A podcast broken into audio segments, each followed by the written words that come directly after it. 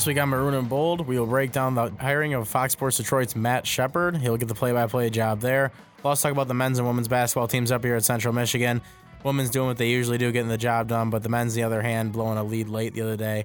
And then quickly at the end, we'll talk about what happened at the halftime of the men's basketball game with Central Michigan football head coach Jim McElwain. Next on Maroon and Bold.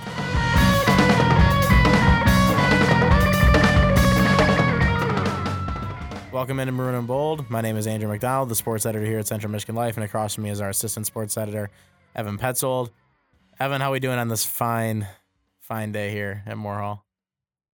What can I complain about? I, I think there's a lot to complain about if you've been outside today.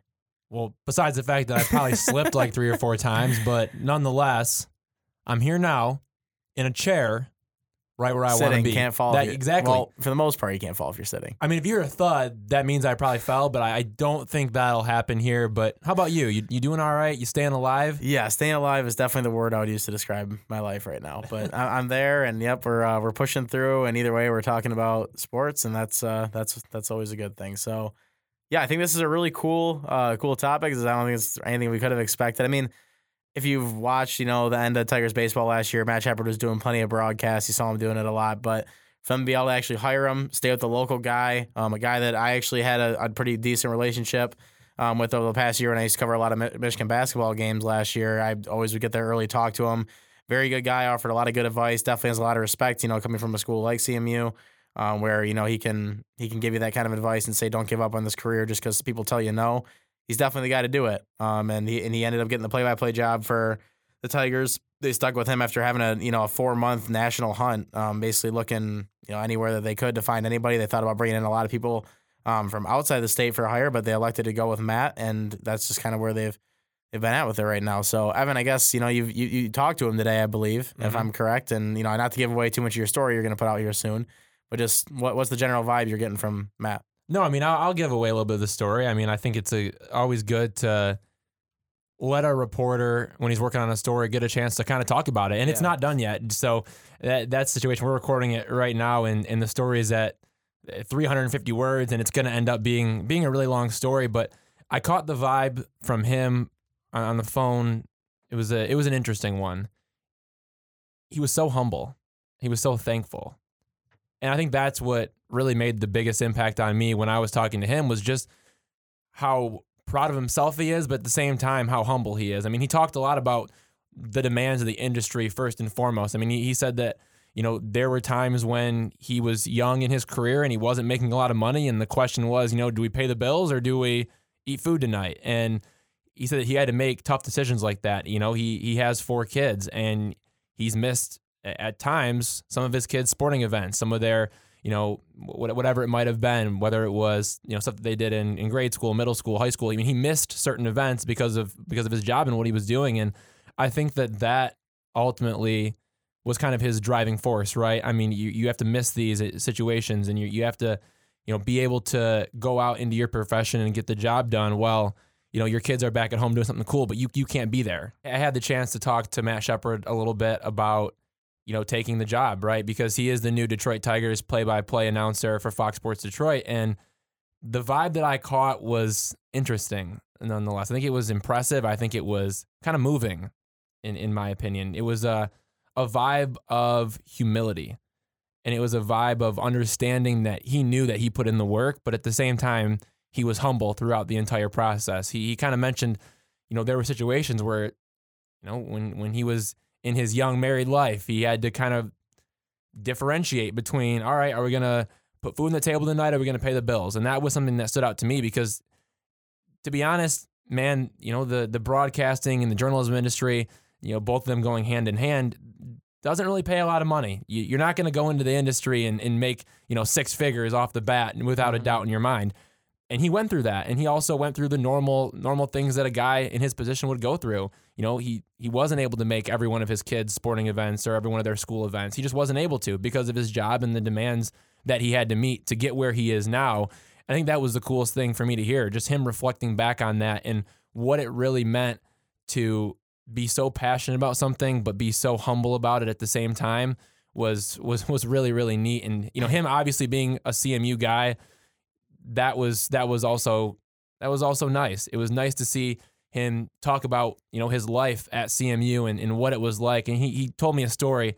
You know, he was just about to graduate. He was in his fourth year, so you know, senior year, you're basically checked out. You're ready to get into the real world. And he he just said he was so excited to just jump into that whole new realm of opportunities, which is the professional opportunities. And during that same year, when he was a senior, an alumnus came back to CMU to speak with him and a couple others that were in the field and, and trying to pursue a broadcasting career. And a student in the room raised his hand and asked, Hey, what's what's some advice in the future going forward and what, what can I do?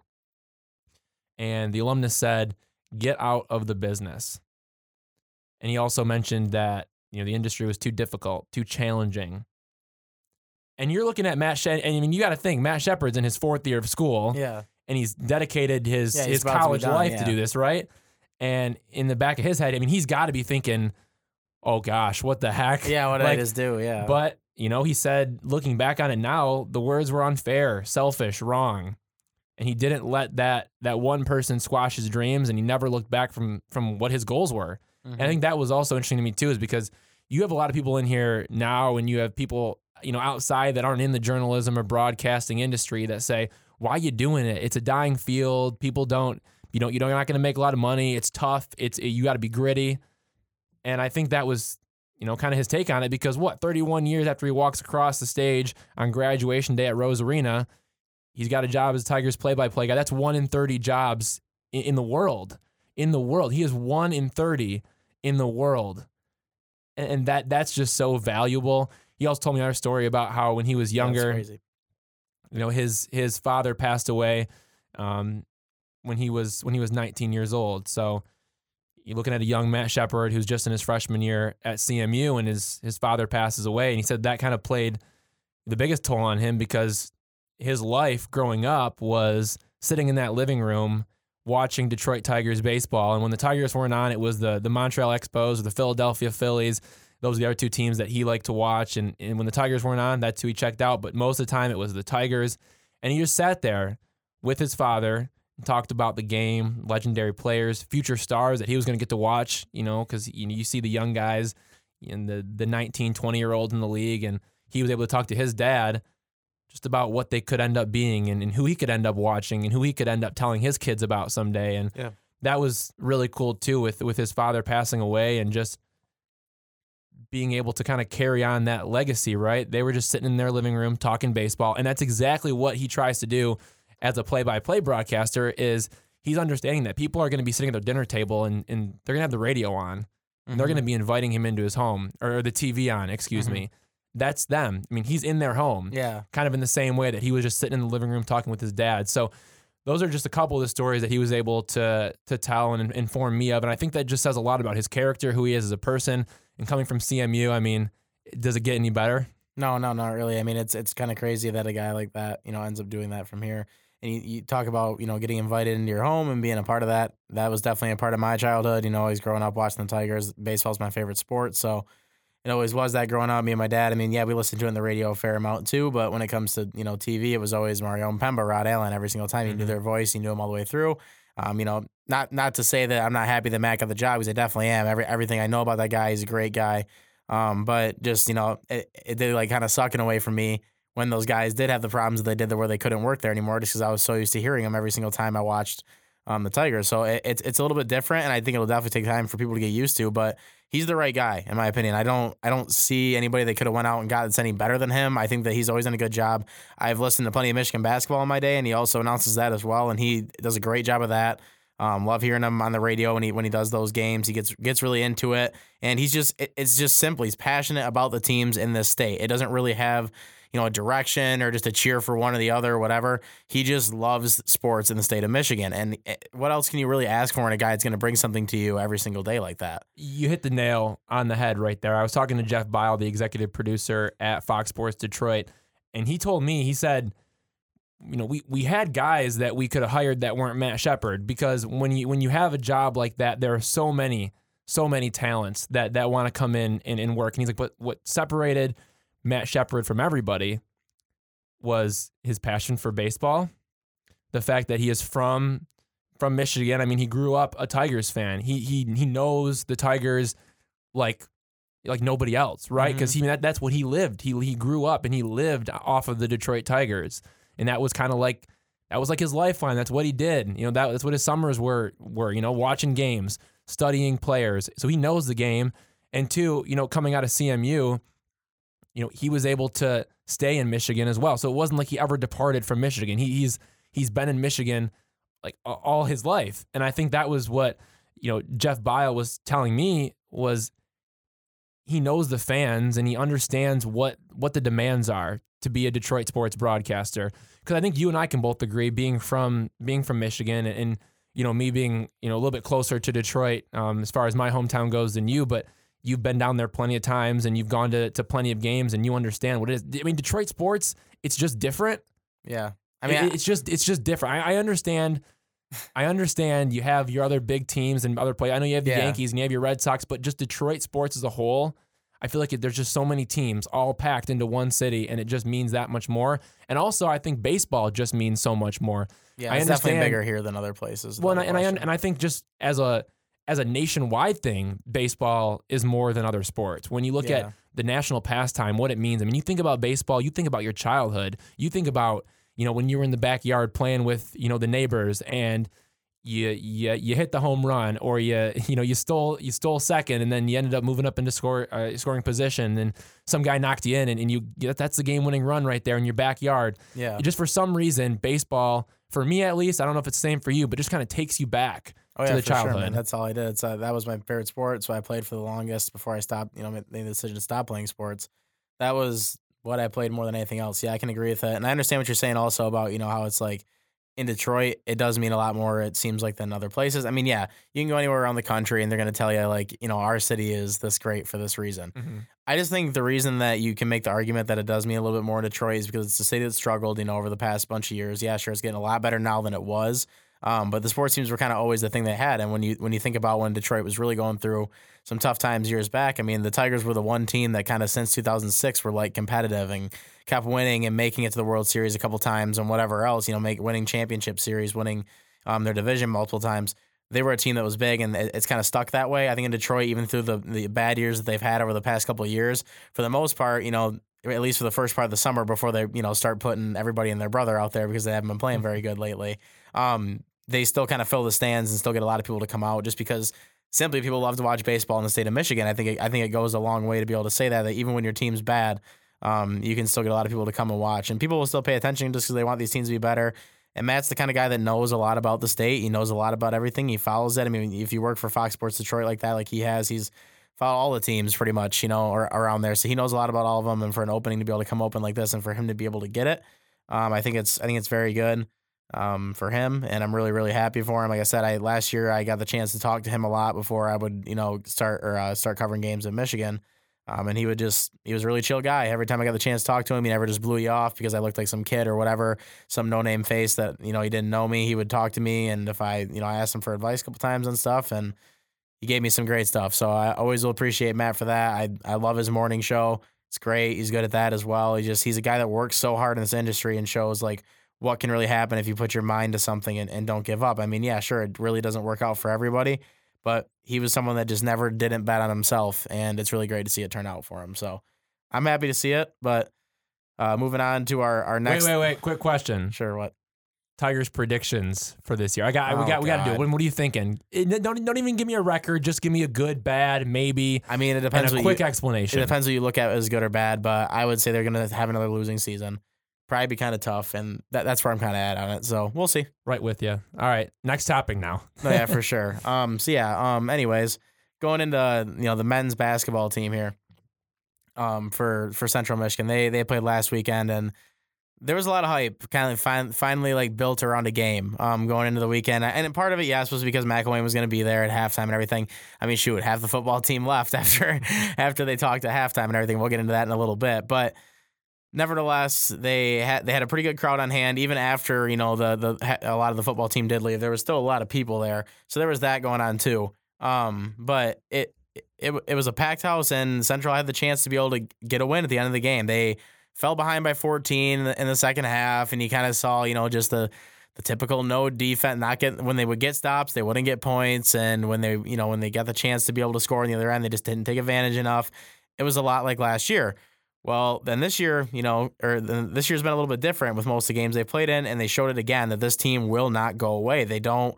They're gritty. They don't care what the other team's size is. They don't care how much bigger they are than you. They're gonna play, you know, their their ass off until they until they you know get basically forced the point where they're going to lose. And that's what ended up happening this game. But they were able to have a six point lead with just a minute to go on this game after being down by one point uh, by 14 in the second half. Um, and McGuirk Arena was going crazy. I mean, when, when Dallas Morgan, a bench player, came off the bench and hit back to back threes on a couple of possessions in transition, that place was losing it. it. It forced, you know, Bowling Green to take a timeout. It looked like the game was definitely going in CMU's favor, and it did for a while after that. Um, but in that last minute, just Larry Austin brought it up one time, got it stripped when he he turned his head for a second, easy layup the other end. They only trailed by four, and then it was you know a little bit later, just a, a mix up trying to get the ball down the court. They threw a quick turnover, didn't get anything out of that, so they're up by two, and they failed to score an offensive possession, fouled in the other end, two free throws, and they missed the buzzer beater. So it was went to overtime, and after that, you know, in overtime they just they they couldn't miss. Bowling Green could not miss at all. They just kept making shots every time they got the chance. And uh, the Falcons, Justin Turner, he scored 30 points in that game. Um, and he just he took over in overtime. It's like it's you watch Bowling Green go in the first half from a team that was six to ten um, from behind the arc to a team that couldn't really make anything in the second half, and CMU started to make shots. But all it took was that little bit of a comeback and that little bit of a jolt, and they were able to get the ninety-seven to eighty-seven win over CMU, and they and they, they deserved it. I mean, they played a lot better to end that game.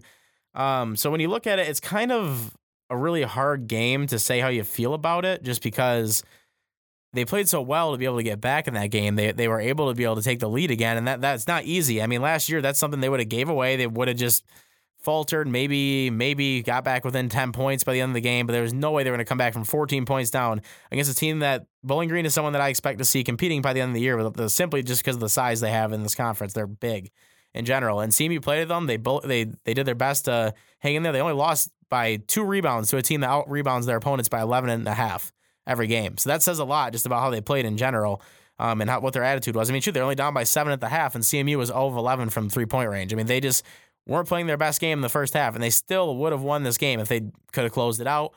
But that's where your other side comes in. You got to kind of think about it as, man, this team should they have been ready for that? Should they have been able to do it? And I think a lot of that goes on Keno, um, but it also goes on Roundtree and Larry Austin. Both those guys, you know, they kind of blamed each other um, in the press conference for not getting the job done, and that that couldn't be a more true statement. So you know that's where they were at with that. But nevertheless, it, it's a, it's a tough one to analyze because you don't really know how to think about it. I think from a personal standpoint, you still got to look at it as positive. If they, you know, come out and they start losing a bunch, this wasn't a team that was supposed to win the conference, and they were picked to finish dead last. So to be able to compete with a team that was undefeated, beat both their opponents by a good amount of points, um, and come back after playing their worst first half of the season, probably offensively, at least from a three point shooting standpoint to be able to come back from 14 points down in the second half when they started to fall behind by more and more, to be able to build back up, take the lead, and then you know make a couple mistakes in the in the final minute that you might make early in the season.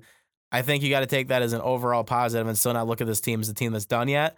Um, they play they play against Northern Illinois tonight, so it'll be easy to see, or it'll be quick to see how they you know react to a loss, and they have to go do it on the road. Very interested to see how this team's composure is, you know, when they after a loss like this, that they can go pick up a big one against a team that is also undefeated in conference right now. So We'll see if they're able to go get it against the Huskies tonight. But nevertheless, I think it was a I think it was a pretty good effort. It was a great crowd, and CMU does feed off that crowd 100%. There's absolutely no doubt in my mind that that plays a big factor. Um, and there was a good crowd there on hand, and they they came back a lot because of it because they felt that energy in the stadium, and it definitely helped them. But nevertheless, it's uh, something they do got to fix up. But it's something I think right now, with the point they're at in the season, it's early enough you could take it. But the women's basketball team, they don't got much to fix at all. I haven't talked to me about that. No, I mean it's it's been unbelievable to watch them work this year and just to see how they've been able to, you know, bounce back from losing two key players. I mean, they, they lost Cassie Breen, who was a key shooter from the corner. They also lost Tinara Moore inside. Both those players to graduation and, and they moved on in their careers um, overseas and, and, and such to play. But you, you really have two of your scoring threats gone. You have one of your main rebounding threats gone and they've been able to keep it together. They've been able to pull off some wins. They hung with Louisville, who is now ranked number one in the nation, and then they only lost them by four points, and that was back on December 20th. And I was a little worried after they lost to Tulane, which was made it back to back losses, but they bounced back with a win over then ranked Miami.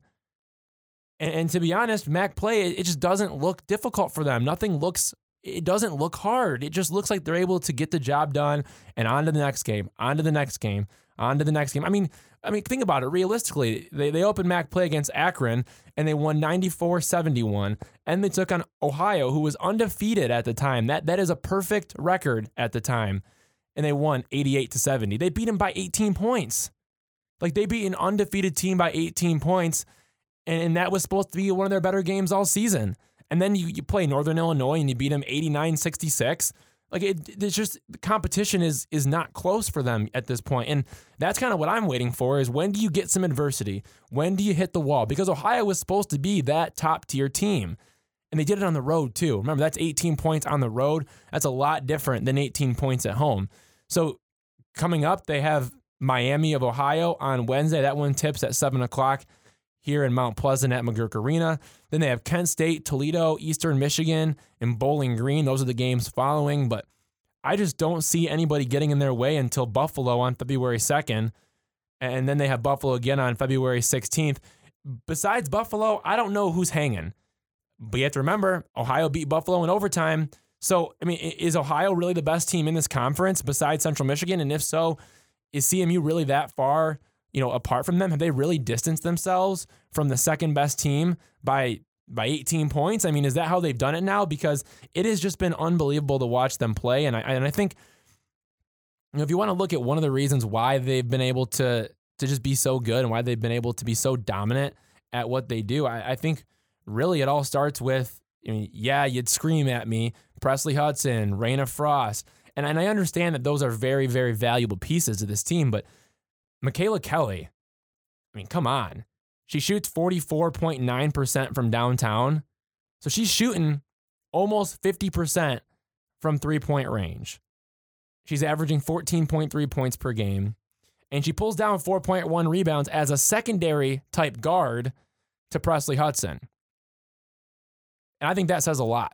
And I think that's almost a secret weapon, to be honest, for Sue Guevara and, and her team. Because you have teams that come in and they say, all right, if you want to beat CMU, you have to beat Presley Hudson. And I understand why that's the case. She averages 21.7 points per game. You know, she she's made 58 three-pointers this season. She's she's a force on offense. She's made 91.4% of her free throws. She when she gets to the line, she gets the job done. And I understand you want to zoom in on Reyna Frost too. She averages a double double, 18.5 points per game, 12.1 rebounds per game. But then you, you focus so much on those two. You box on one against Presley Hudson, or you triangle in two on Hudson and, and Frost. And who does that leave? That leaves Micaela Kelly. And I think her being able to take it to the next level this year has been the thing that's been able to make CMU CMU. I mean, th- that has been the game changer because coming into the year, you know, you knew that she was going to be special and you knew that she had talent because you saw it in the MAC tournament last year when she was able to put up you know, a couple 20 plus points games, 25 plus points games for that matter. But you just weren't sure if she was going to be able to sustain it. And she showed that as somebody that they don't zone in on enough, she will burn you. And she's she's proven it. She is a player where she can get underneath the scouting report and absolutely demolish you. And it's worked. And when she starts to heat up, you automatically start to see them, you know, back off of Presley Hudson, maybe back off of Reyna Frost and that triangle and two that they run because CMU has so many weapons. And, and you even want to look past Micaela Kelly. You can go to, to Maddy Watters, who shoots, you know, she what, what is she shooting now? Yeah, 41% from downtown. That That is what you need out of your third guard to be able to say, okay, all right, you can try to guard Hudson, Frost, and Kelly, but you have to worry about Watters. You have to worry about Jahari Smith, who is an absolute force inside. And you have to worry about Kyra Bussell off the bench, a sophomore forward who has been able to hit the three ball with success, shooting it at 38%. As as someone who plays the forward position, she she has the ability to stretch it out. She is a solid stretch four, stretch five. And I think that's been able to to provide a, a lot of damage. So yeah, I think it obviously starts with Hudson and Frost, but Kelly, Smith, Watters, Bussell, they're getting the job done. And that's what's, you know, been able to give them that extra boost, if I may. For sure. Yeah, no, it's like I said, it's just straight dominance from Sue. She seems to always find a way to put it together. And we'll see how they keep going with it. But to quickly just to wrap up the podcast now, talking about uh, just a, a little thing here. You know, some people kind of questioned about our coverage with. Uh, Oh, they were pissed. yeah, yeah. Some- They wanted you to put words in McElwain's mouth and ex- make him exactly. say it. And then that, that's what I'm trying to say to you guys right now is that you know I, I was at the basketball game, completely planned to write a story um, on Jim McElwain and what he said at halftime. I was ready for it. I, I had it recorded. We I had somebody live broadcasting it, and if you would have watched the live broadcast, you would have probably understood why I didn't do a story on it because he literally said nothing but fire up chips. I want to bring a championship back to the university. Okay, what? You want me to say something he's already said before? And when he, he showed a video, they put together a video for him, talked about the Champion Center in the video, and then it, he came back and had Mike Dana talk for a couple seconds. And after that, he said, These guys are working hard. They've been sore at practice, and we're gonna get- get it going. Fire up chips. I mean, literally, that was that was basically the gist of it, not quote for quote. So There you people want a story on that? I mean, what do you want me to do? Transcribe it? I don't. I don't know what kind of dialogue. I mean, what he addressed the he addressed this crowd at halftime, and this is what happened. I, I don't and know. he I- said nothing. yeah, he basically he said nothing that was important. He said nothing that was new. We thought that there might have been some stuff coming out of his coaching staff, or he might have announced like you know, Because they still haven't announced that. yeah, exactly. They- yeah, they haven't. Yeah, they, I mean, we, they still like the athletics themselves have not announced like who is actually on his coaching staff. Still But I'm, but I'm over. I'm over here talking to recruits who are telling me that you know DeBastini and Barbet are going coming to see him at their school and all this crap. If your guys are working for you, just put it out already. I I know. CM Life knows. Just put yeah, it out I, I don't know. It doesn't make sense, and for some reason, maybe they're just trying to hide it all until they really get their staff fully figured out and announce it all at once, even though it's already been announced by us. So, I mean, it is what it is, but that's where it's at. And he didn't do anything exciting. He didn't say anything extra. It's almost like he just kind of was there because he just wanted to address the crowd and basically say hi to everybody because he hasn't really talked to anybody much since he's been in town. And that's what the gist of it was. And I'm sorry if that upsets somebody that we didn't put anything out on it, but next time I guess I'll write a 150 word story on what he said at halftime of the game. But Which was nothing. yeah, exactly. Nevertheless, I think if you followed our coverage enough, you would have known that we would have put something out on it if there was something that was newsworthy there. And there really wasn't anything newsworthy in what he said. So, nevertheless, that'll wrap it up for our podcast this week. I'm Maroon and Bold. Thank you guys for listening, and we will talk to you guys next time.